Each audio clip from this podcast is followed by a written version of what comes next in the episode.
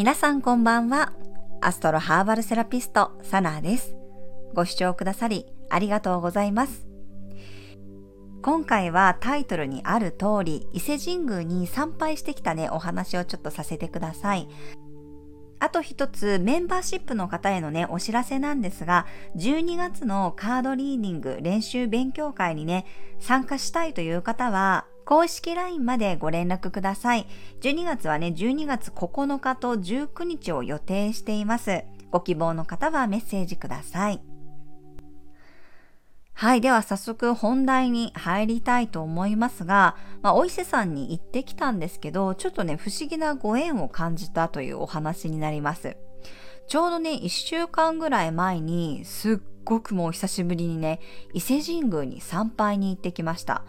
もうね、何年ぶりだろうっていう感じだったんですが、あの、すごくね、感慨深い伊勢参りとなりました。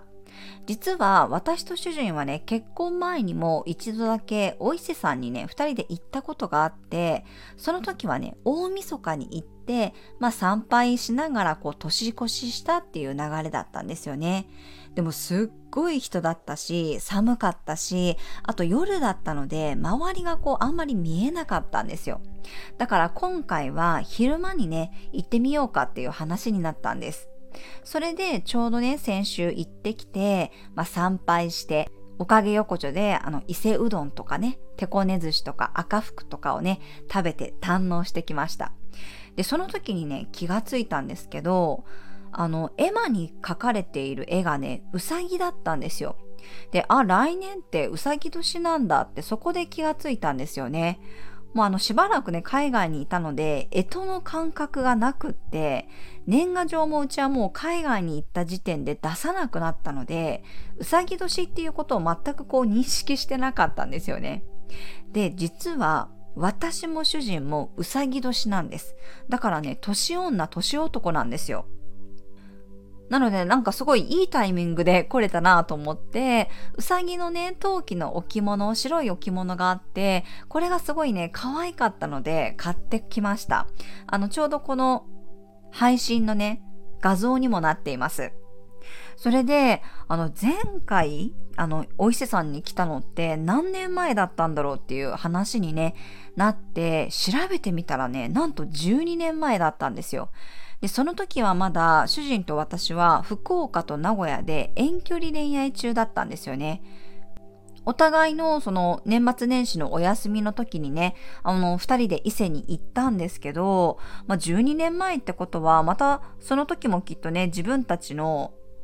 うさぎ年になるタイミングで言ってるんですよね。まあ、それを認識していたかどうかは覚えてないんですけど、ちょっとそれにね、びっくりしました。で、12年前ってことで調べてみたら、やはりその時もね、魚座木星期だったんですよ。木星が魚座に入っていた12年前。で、今回も、まあ、木星ね、お羊座と魚座行ったり来たりしてますが、たまたままた魚座にね、木星が入ったタイミング、そのラストの期間に、お伊勢さんに行ったので、まあ、もうこれは呼ばれたというかね、一つのこう節目だよねっていう風にすごく実感しました。